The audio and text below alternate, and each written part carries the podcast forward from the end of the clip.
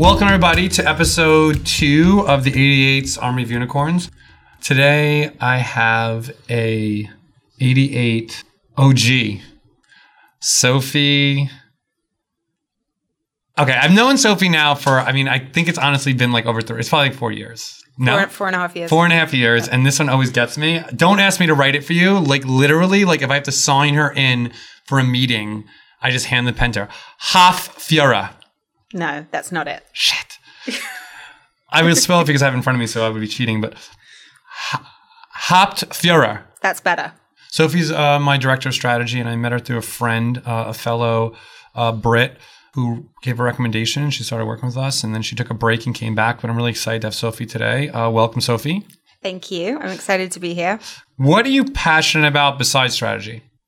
Well, I think that I'm very lucky because like strategy allows me to pursue my passions. My passions is basically researching like anything and going down the rabbit hole and finding out like really weird and wonderful things about it. But I have to say like outside of work that's normally directed in the wellness space. So mm. like I'm really interested in trying any new wellness trend, any new class, any new weird like type of food that's supposed to make you more powerful and then any kind of like alternative therapy or experience. Really? Yes. So, have you tried anything last week? Is this the wrong time to ask? I know we just did a pitch. So, this weekend, did you try anything weird this weekend or no? Um, I've been seeing a new acupuncturist recently, and she told me about this new thing called like holotropic breathing. Have you heard of that? I feel like you'd like this. Tell me. I've, okay. We'll, we'll our, hope so, our listeners like it as much as I do. But let's see. Basically, back in the '60s, there was this guy who was like treating people with all different kind of like schizophrenia and stuff like that. With so you're saying I'm schizophrenic? Go on. Um, he's treating all people with schizophrenia and other kind of disorders with LSD, and he was having like really amazing results. Right, this is before they made LSD illegal, and then his whole science project was completely destroyed when they passed the law. So he had to find another way to kind of heal people, and he developed this approach to breathing and breath work, which is basically it's type of meditation. You go with an instructor, you basically teach yourself how to hyperventilate. Um, and it's supposed to be like a really cleansing, positive experience for the body, but very intensive. So the minimum session for ha- holotropic breathing would be like two hours, but sometimes you would do a holotropic breathing class for an entire day from like nine until seven. Let's get to work. So strategy, social media, where we're at in culture, where we're at in advertising, your experience. So uh, before the 88, um, let's talk about college and getting into college. How'd you get into college? um, I didn't have the best grades in high school, and my teachers even said to me I wasn't the best student. They were like, "Look, you're with these grades, you're like not getting into a good college." So I thought to myself, "Screw you!" Like, Wait, stop real quick. Yeah. She went to Cambridge, so yeah.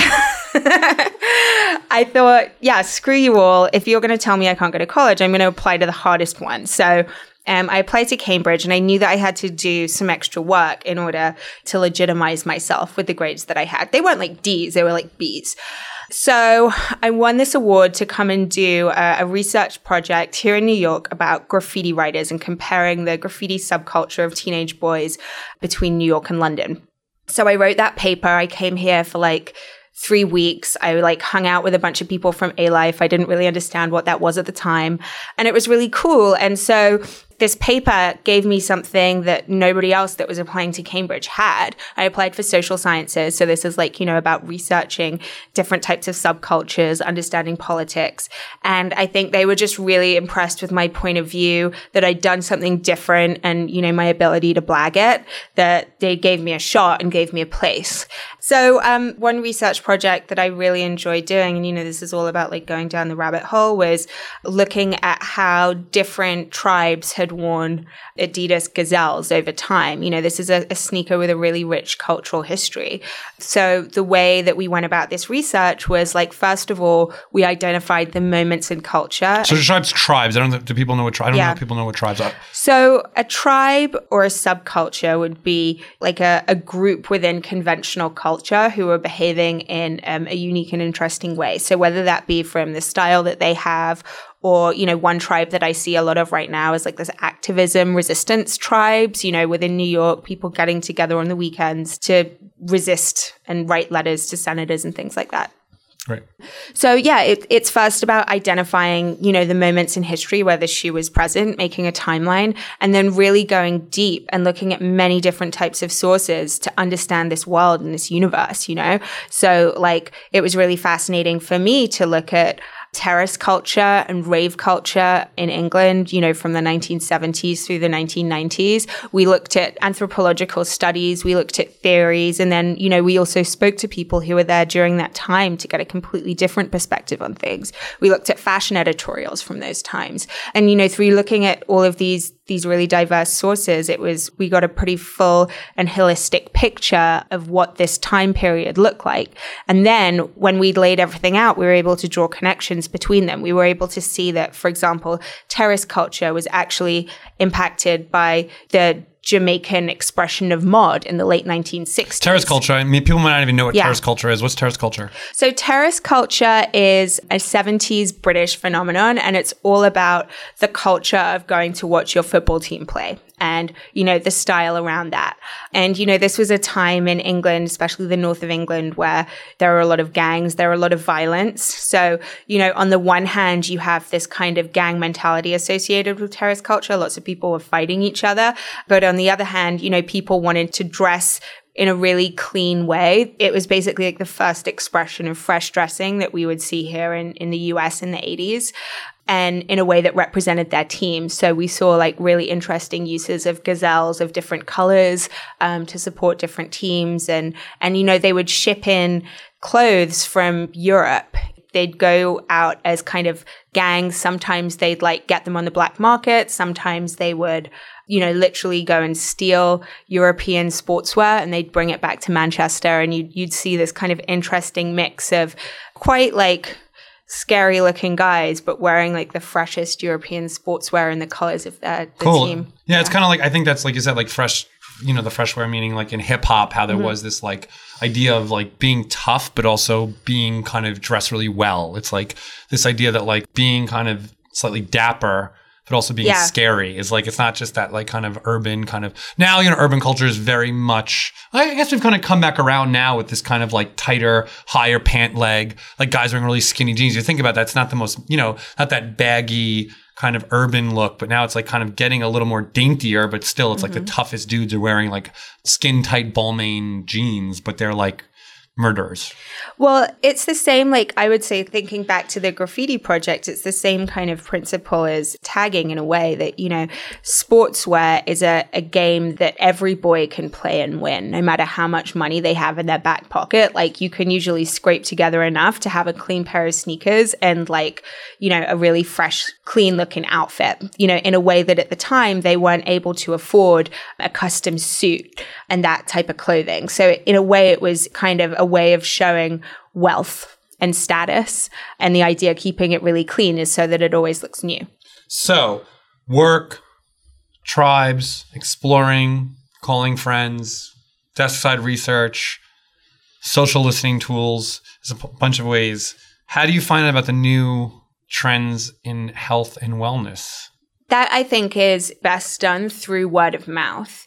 If you were to say, like, look up on Google, I want to go and see a shaman in New York, like, send me to the best shaman in New York like no good shaman has a website. No good shaman, no good acupuncturist is like advertising on, you know. Well, those are the so, ones you said. You said it earlier. It's like you're actually opposite. If they have a good website, it's too late. You actually kind of started with that, right? It's like it's yeah. almost like if they've developed a brand, a branded wellness thing, you're like that's like too late for you. Exactly. And like, you know, a lot of the best wellness practitioners like won't even live in a city. If they're that connected to their practice and what they're doing, chances are they're even living like upstate New York or in the countryside, or a lot of them come to the city just two days a week to treat people. And, you know, it's really about, you know, knowing who to ask and getting into the network. And then once you found one good person, like I found like a good acupuncturist and I found a good Brennan healer in Williamsburg, then they can recommend you to other people, right? So it's a tribe, tribe, the tribe like yeah. philosophy yeah. coming to life in real life. Exactly. It's the same way as oftentimes with with other like doctors and things like that. The best ones you ask your friends for.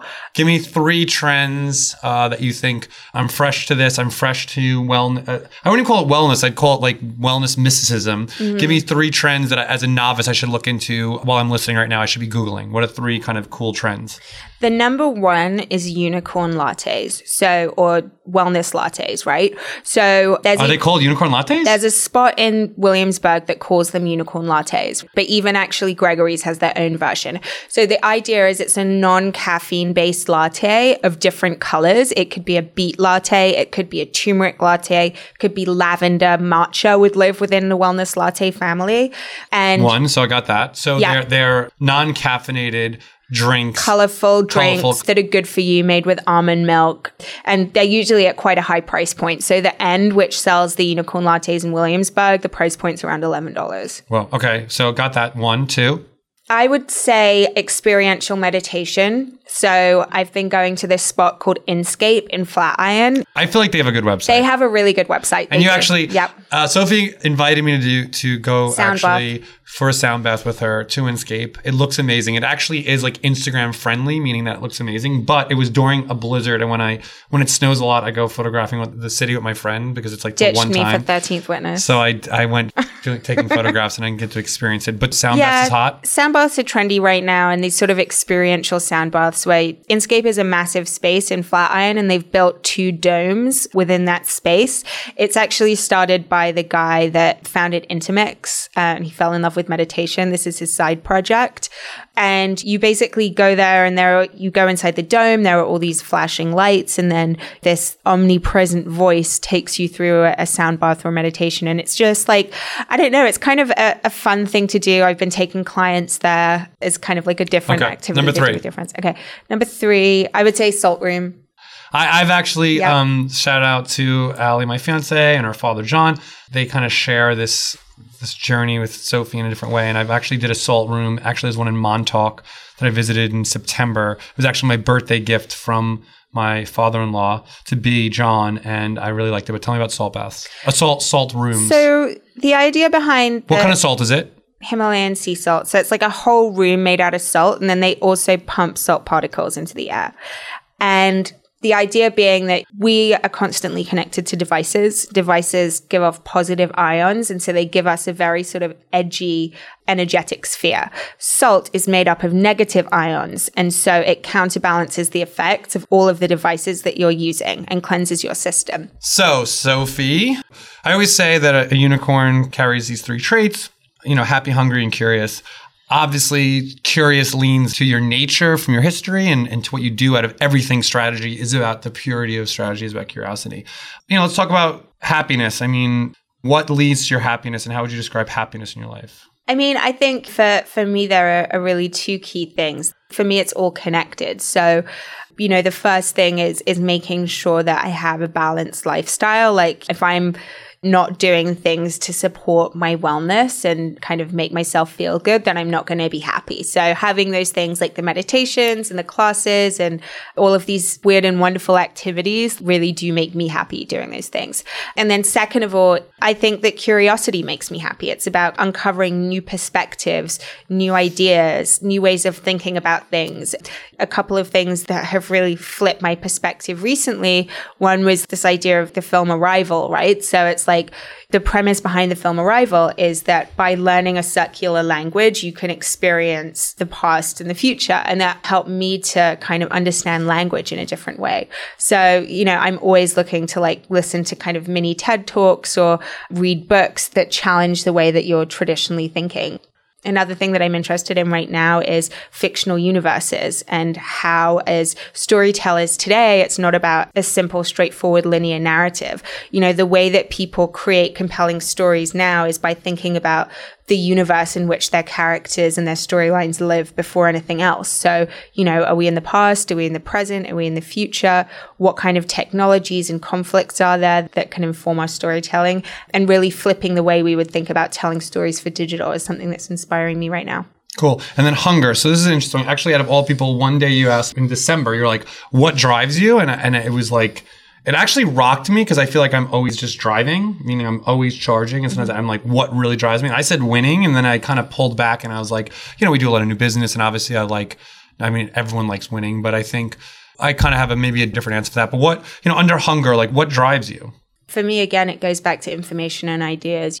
I'm really excited to uncover new perspectives, new ideas, new pieces of information, new insights, things that we haven't ever thought of before. And when I find those things, you know, it makes me, first of all, happy, but then also hungry to find more of them.